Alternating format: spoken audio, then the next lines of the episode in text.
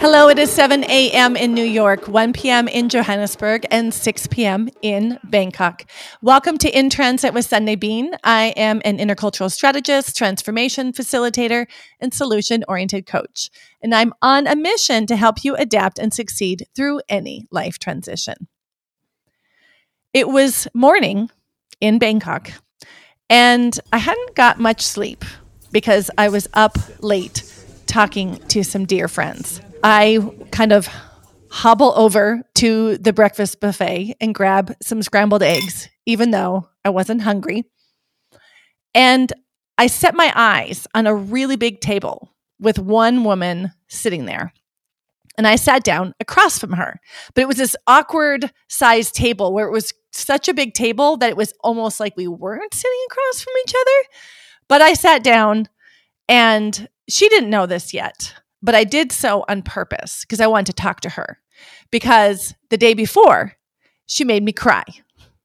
I knew who she was, but she didn't know who I was. And by the time you're hearing me share this, you probably think I sound like a creepy stalker, but I promise you, I was not. Closer to a fan, I am someone who admires her work and her cutting edge research. The person I am referring to is Dr. Danau Tanu, author of the book Growing Up in Transit. You might recognize her from episode 146 Hidden Hierarchies in International Schools. Welcome back to the podcast, Danau. Thank you so much, Sunday. That was a very nice intro. yeah, the good old days of in-person conferences. Thank you. Really happy to I be know. back. Um, very excited for today. Thank you for inviting yeah. me back yeah, it breaks my heart that we aren't having an in person conference because it is happening right now with FIGT. But here we go. So let me tell more about you, Danau, for our listeners. Danau Tanu is a visiting research fellow at Waseda University and a Japan Foundation fellow. She holds a PhD in anthropology and sociology and is the author of the book I mentioned, Growing Up in Transit the Politics of Belonging in an International School. It is the first and only book on structural racism in international schools. As a child, Danau moved around with her mixed heritage family, speaking Indonesian, Japanese, and Chinese or Mandarin at home and English at international schools. She's currently researching Tokyo's global youth and volunteers as co founder of TCKs of Asia and for the Families and Global Transition Research Network. All right, now, so you were so kind to agree to come back today because our conversation that first took place was in October 2019 right? And in our expat space, at least, um, there weren't a lot of people yet talking about this. Little did we know that four or five months later, COVID would hit and the whole black lives matter movement took another level because of the the killing of George Floyd. So you were so kind to come back and help me understand what has changed since then. And just a caveat here for the listeners, Danau and I are going to talk about a few terms that may be unfamiliar to some listeners, so I'll spend a few minutes making sure we have shared definitions. The first term is TCK. TCK are called third culture kids. It's coined by Ruth Hill Useem and made popular by David Pollock and Ruth Van Reken. Third culture kids are children who grow up or spend a significant part of their childhood living outside their parents' passport or home culture. And in the DEI space, diversity, equity, and inclusion, and sometimes J, justice, we talked about institutionalized racism and whiteness. Ijeoma Oluo, the author of the book So You Want to Talk About Race, said in her 2020 NPR interview that systemic racism is the subtle and not so subtle biases against people of color to disempower us and put us at risk. And so we've been fighting for job opportunities, for safety from violence, for equal education, for freedom from medical racism. She goes on to say that it is not upheld by how you love or don't love people of color, but by how you participate with these systems.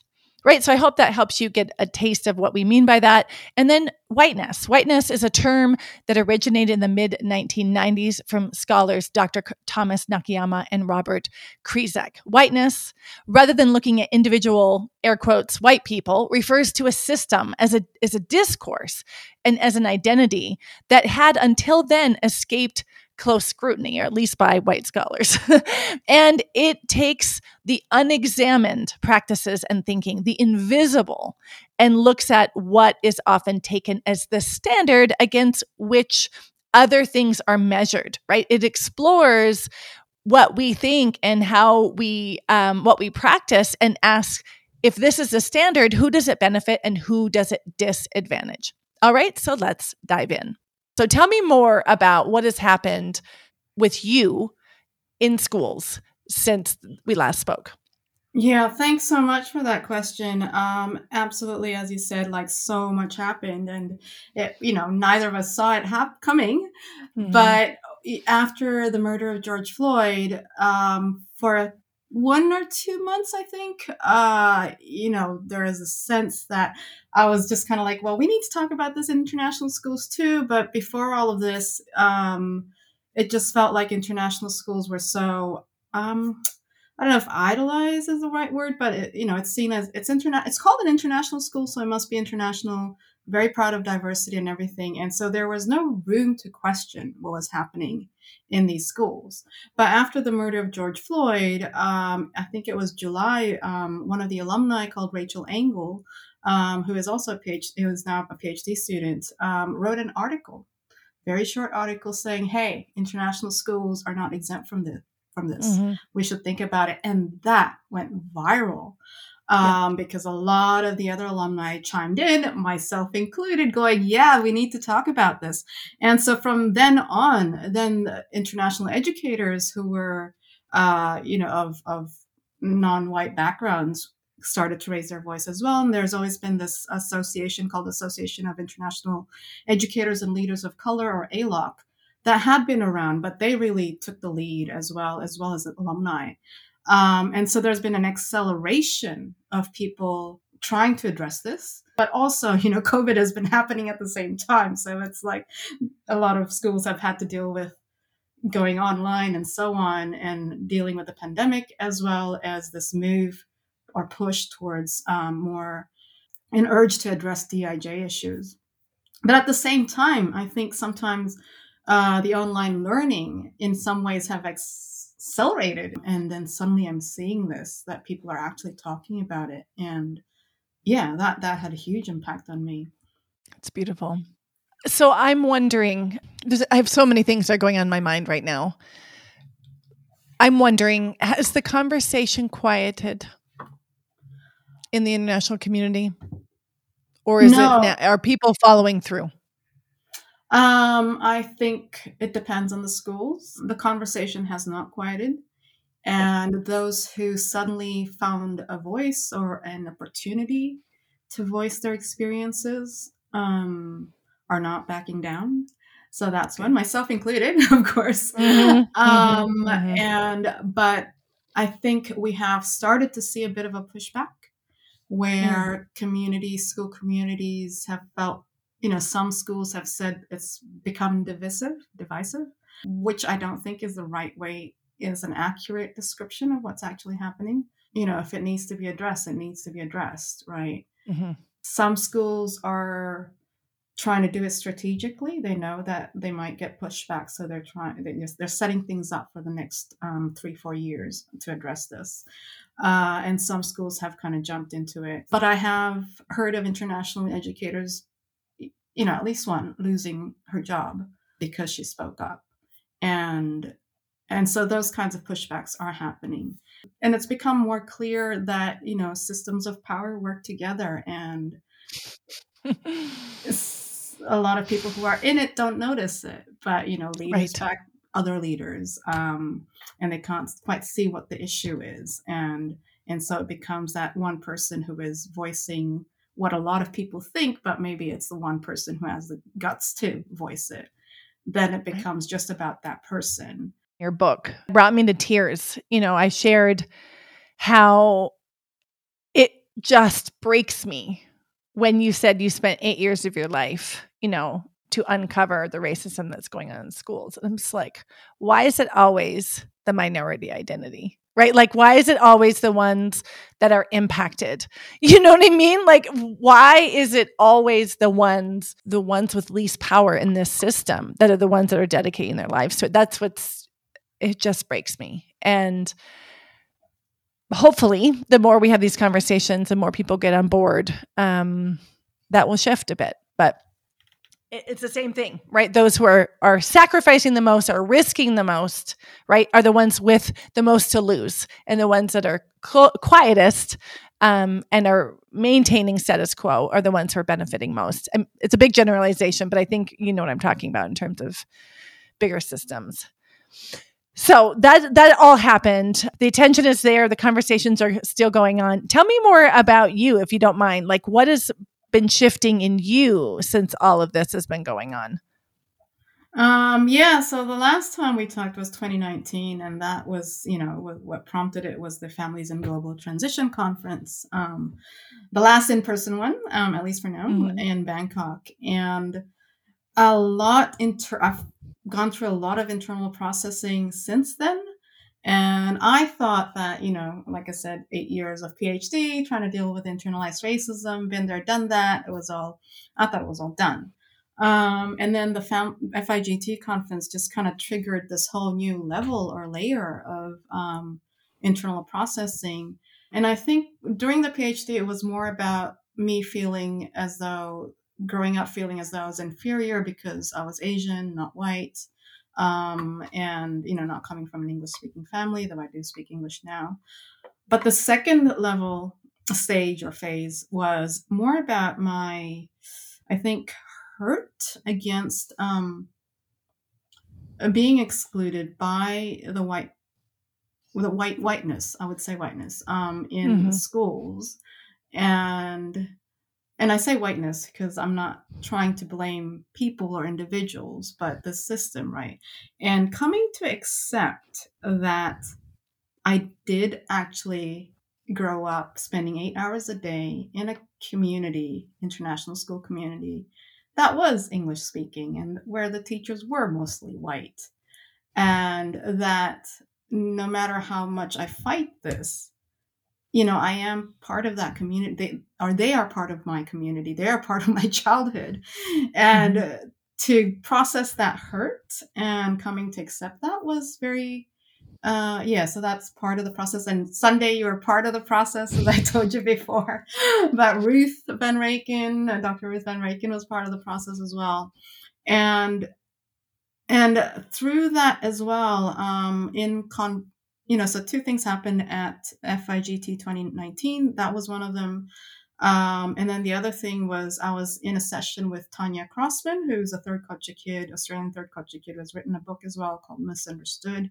Um, and uh, something that she was sharing. So she shared the story about how she was doing a session at an international school and it was, you know, focusing on language um, and got the students to write a poem in whatever language they wanted. And so they're like, really, whatever language? And they're like, yeah, mix the language up if you want two languages, three languages, or just one, doesn't matter. And so they wrote this poem, and then she got them to come up to the front of the class to read the poem. And they all read it. Some read, you know, some wrote English Italian um, poems, some wrote it in complete Italian or whatever, um, you know, all these different languages. And then there was this one student who was Polish, and this was, I think, a school in South Africa, if I'm not mistaken, but don't quote me on that. Um, and nobody else was Polish. Nobody else understood Polish, but she wrote the poem in Polish, came to the front of the class, read it. Nobody in class understood it, but when she finished reading it, Tanya says that everyone just like really applauded for her you know, clapped and applauded. And she says that she felt so celebrated and accepted. And when I heard this in 2019, I just broke down and cried. And I couldn't understand why, because I'm like, well, my lang- English is my first language. I don't remember learning it. I never had a language issue at school. Why am I reacting so much? And it took about two years to properly process this, where I felt that um, one of the hurts was towards whiteness and English speakers, but the other one was towards Japan. So my mom is Japanese, my dad's Indonesian of Chinese background. And, so I forgot to mention that I felt that it had something to do with Japan, the reason I was reacting so much to this story. I didn't quite understand why, because I've never really identified as Japanese.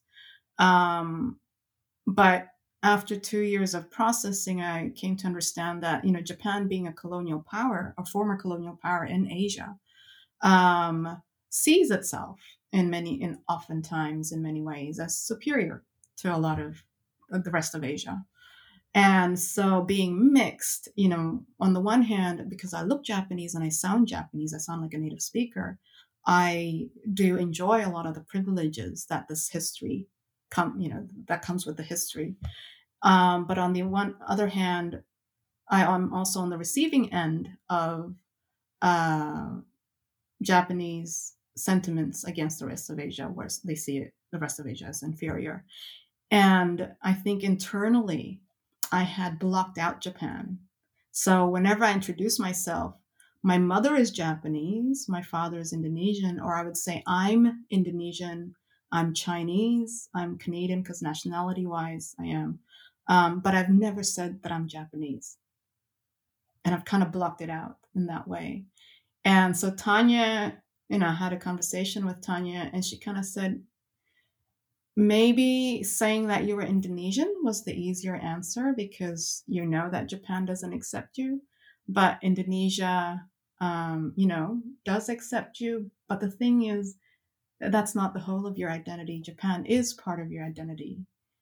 And so I had to accept that Japan is part of my identity in the same way that I had to accept that white people were part of my childhood and community. I had to accept those in power in that sense, even though they've hurt me. And yeah, I don't quite know how to express this, but that was really important to understand that racism in some ways doesn't just negatively affect those who are not in power, but I think even those who are in power are hurt by it in a different way. In the sense that I, I, I think I shared before with you that, you know, if you can't see other people's humanity, if, if you're interacting with somebody you can't see their humanity because of their race or their gender or their accent or whatever it is, it probably means that you don't really see your own humanity as well. Right. And and it's more difficult to pick up on mm-hmm. because it doesn't look like you're suffering from that hierarchy and that right. racism. Right. Yeah. That's huge. What what makes me think about is what I've learned mm. um, from other educators. Catrice Jackson is one that comes to mind. She talks about for example, white supremacy or whiteness, right? The culture of whiteness, those sort of things.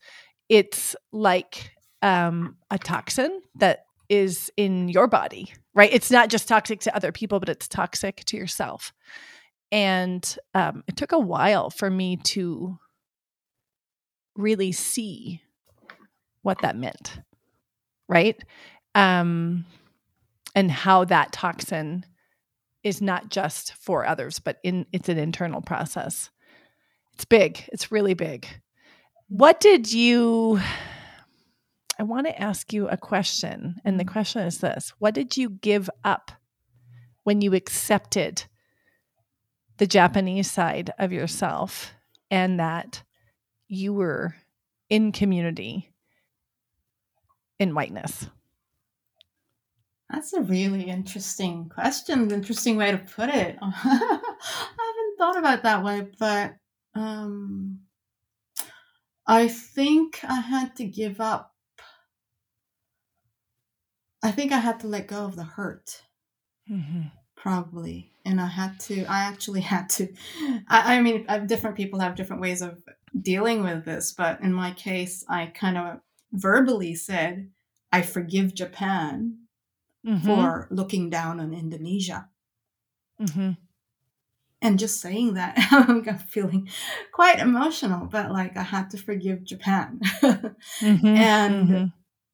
and you know, as long as I don't forgive Japan because it is my mother's identity. It's almost like I'm mm-hmm, rejecting mm-hmm. my mother's identity, right? And I, I care about my mom, she cares about me. And so I had to do that. And I, I think I had to let go of the hurt basically mm-hmm. um, mm-hmm. to do that. And letting go of the hurt doesn't mean, you know, when you forgive someone or a country in this case, it doesn't mean that what they did was right.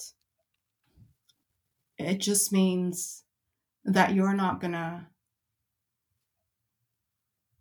how do you word it? I don't know if to hold it against them is the right word, but you're not gonna let that hurt affect yourself. You're not gonna let that hurt uh, prevent you from connecting. Um, yeah, negatively affect you, I suppose. Mm-hmm. And now it's so mm. interesting. Mm, you say give up the hurt, and the word that's coming up for me is healing. Mm. Yes, exactly.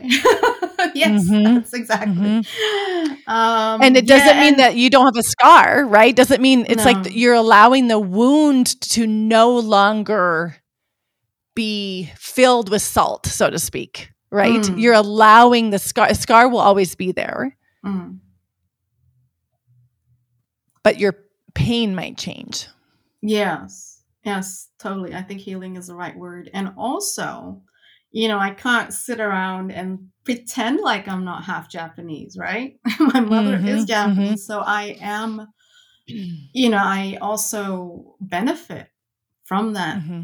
History, from the privilege. And so if I can't deal, I don't know how to word this, but like if dealing with my hurt is also about seeing the ugliness inside of me because if whenever we're part of the privileged group or we're trying to become part of the privileged group there's always this ugliness inside that appears and this is not my word um, somebody on twitter kind of used this word and i thought it was a you know who had read my book and said um, you know she ha- helped her deal with the ugly inside and she's a third culture kid um, mm-hmm. and so and I thought that was a really great way of wording it, the ugly with a with a mm-hmm. particle the. And so when you're we're part of the privilege group, we live in this world. I think it's a myth. It's a fantasy to think that we're not affected by these attitudes, that we don't have any sort of prejudice. It's a complete totally. fantasy. We live in this world, we see it in the media, we hear it from our families and friends, it's everywhere.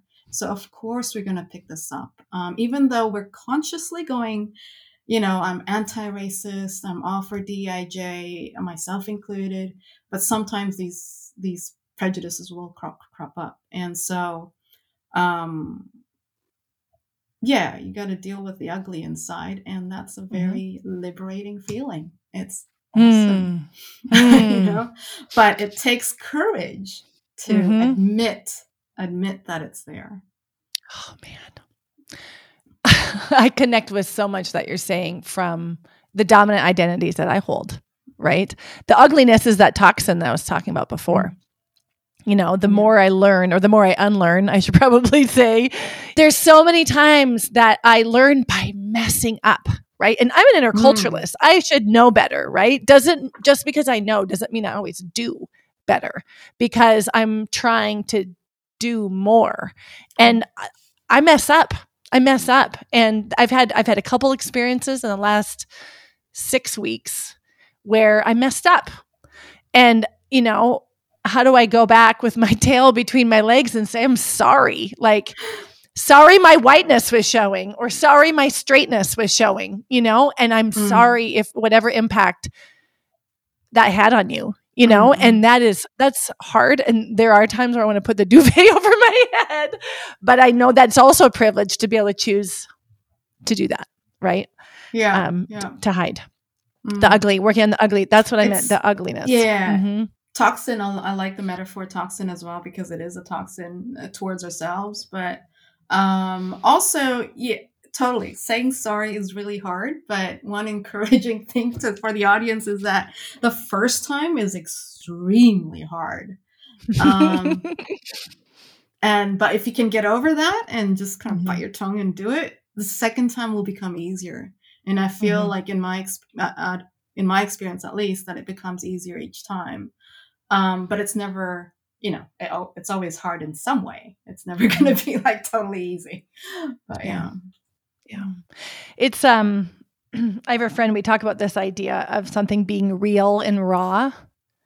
And I'm like, "Oh, that's what living is." Right? That living real and raw is that trying and messing up and apologizing and going back to it again.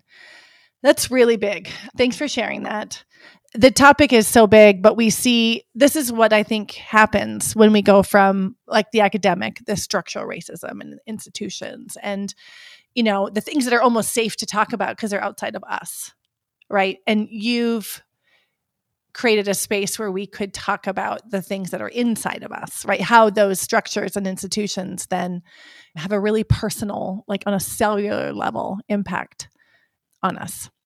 So thanks for making space for that. What's coming up for you right now? What is it that you want to say next? What I wanted to say, I think, connects with what I was saying previously that this impacts everyone.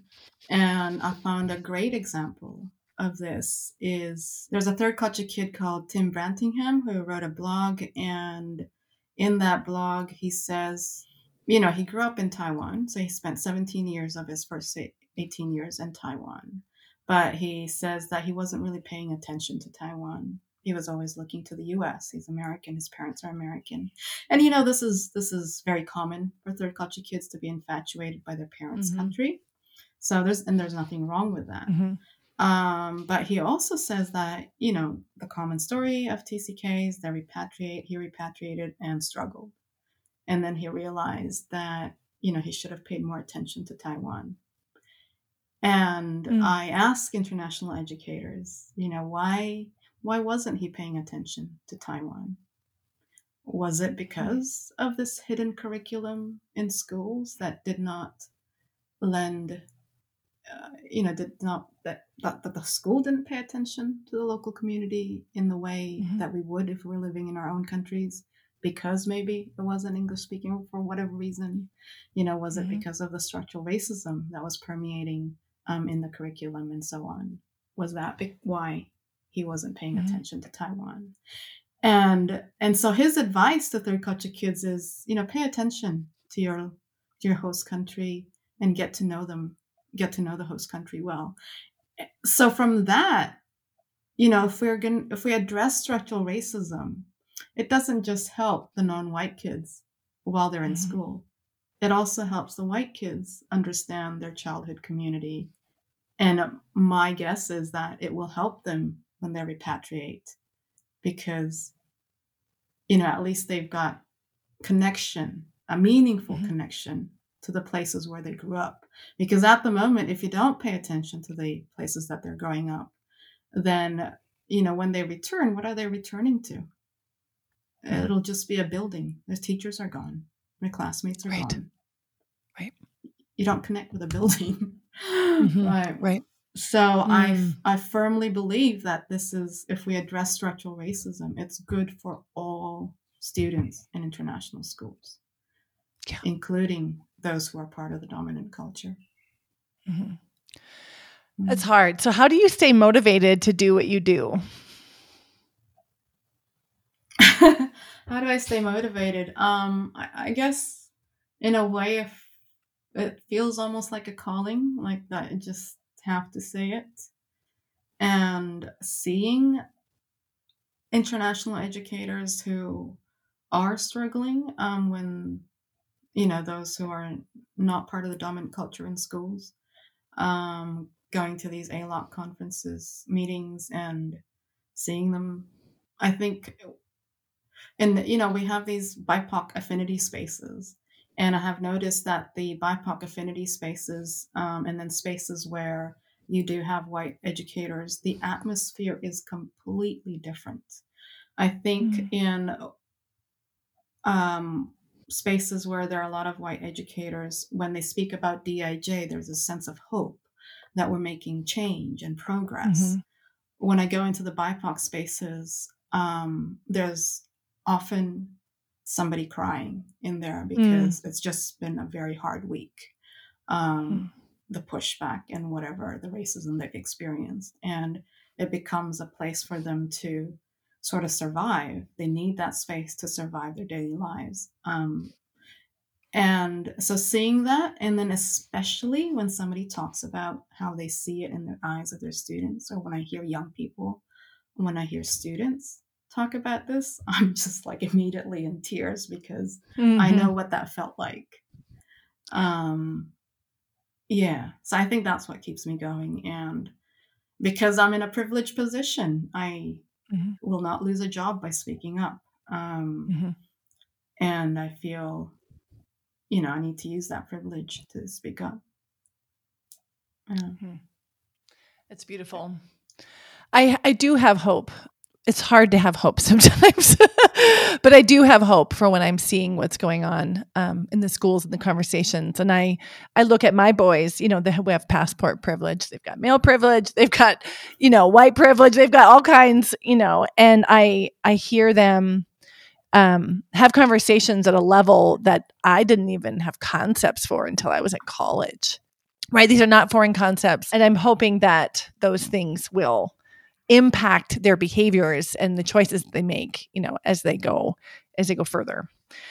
So I'm curious. We've talked a little bit about, you know, this the big picture of your work and the impact it's having the timeliness. I mean, I'm so grateful for the work that you did when you did, so that when people were ready to listen, you had this to bring into the conversation. So, for those of you listening who know my work, you may know that I'm all about ambitious transformation. And perhaps the most ambitious transformation I can imagine is an equitable and inclusive world, a global community that respects the richness of the cultural, language, ethnic, racial, physical ability, sexual orientation, gender, age, and national diversity of its members, to name a few. So, thank you, Danau, for your contributions in that direction. If you don't mind, I'd love to to focus on where you're at right now. You know, we talked about this idea of ambitious transformation transition, a concept I'd like to talk to all my guests about. The first question when we talk about this is transitions. Which transitions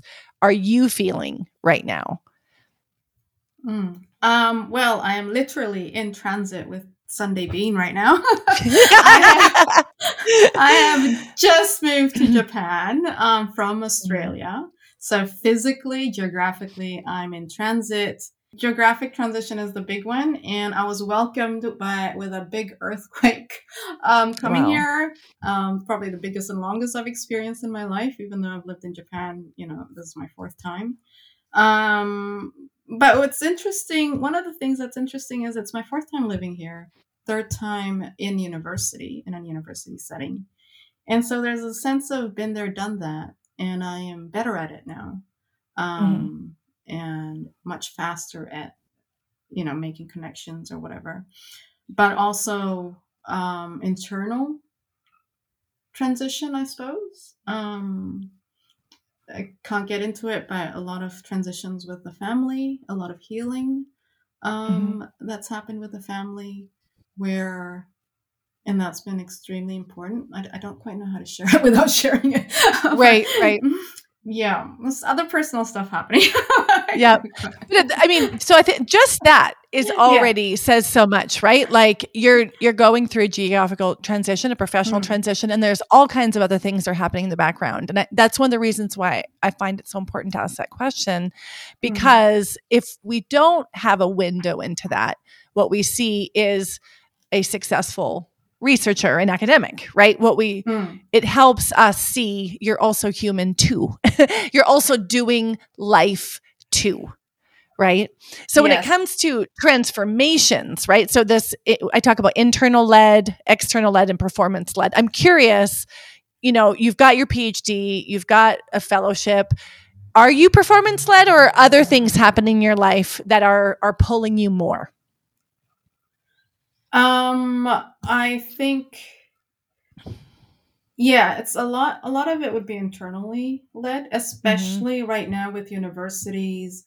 Um, my alma mater in Australia, the University of Western Australia, has just abolished my department, anthropology, mm. and also completely reduced research in Asian studies and you know, international relations, all these departments that study other societies and done by and it's the move has been led by an Asian vice chancellor, um, mm. which I find extremely unfortunate. Um, and so, in that sense, I think my disillusionment with academia means that I am not holding ambition in mm. that sector. And so, a lot of it is internally led, where I want to do, I, I've seen the impact of my research from my PhD, mm-hmm. um, how it's spoken to people, not just analytically, but to their hearts. You know, when somebody mm-hmm. says, I read it and it helped me deal with the ugly in my heart. Um, and so I want to do more research and I love mm. it.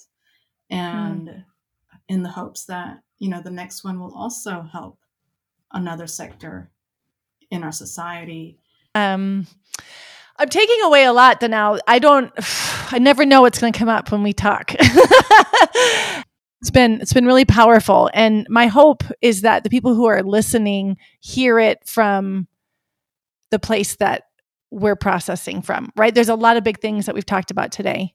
Some of the things can be scary for people to hear if it's not something that they feel ready um, or are not there on their journey um, so it's been really really interesting to start this conversation and and and keep it going. Thank you so much for joining me today. It's meant the world to me to have you. If you're on your own journey of ambitious transformation and would like support, don't miss out on my brand new Ambition VIP series where you can give yourself dedicated space to sort out your thoughts, get answers to your burning questions and tackle your toughest goals. Pick one of these three private coaching options and get me by your side. Whether you have a plan or don't, one objective or many, need a kickstart or a complete reset, I have got your back. Sample size coaching with full size results. Thank you for joining me on In Transit with Sundae Bean. I'm so grateful for you as listeners as well to be here. I will leave you with the words of Brene Brown Never underestimate the power of being seen. Um.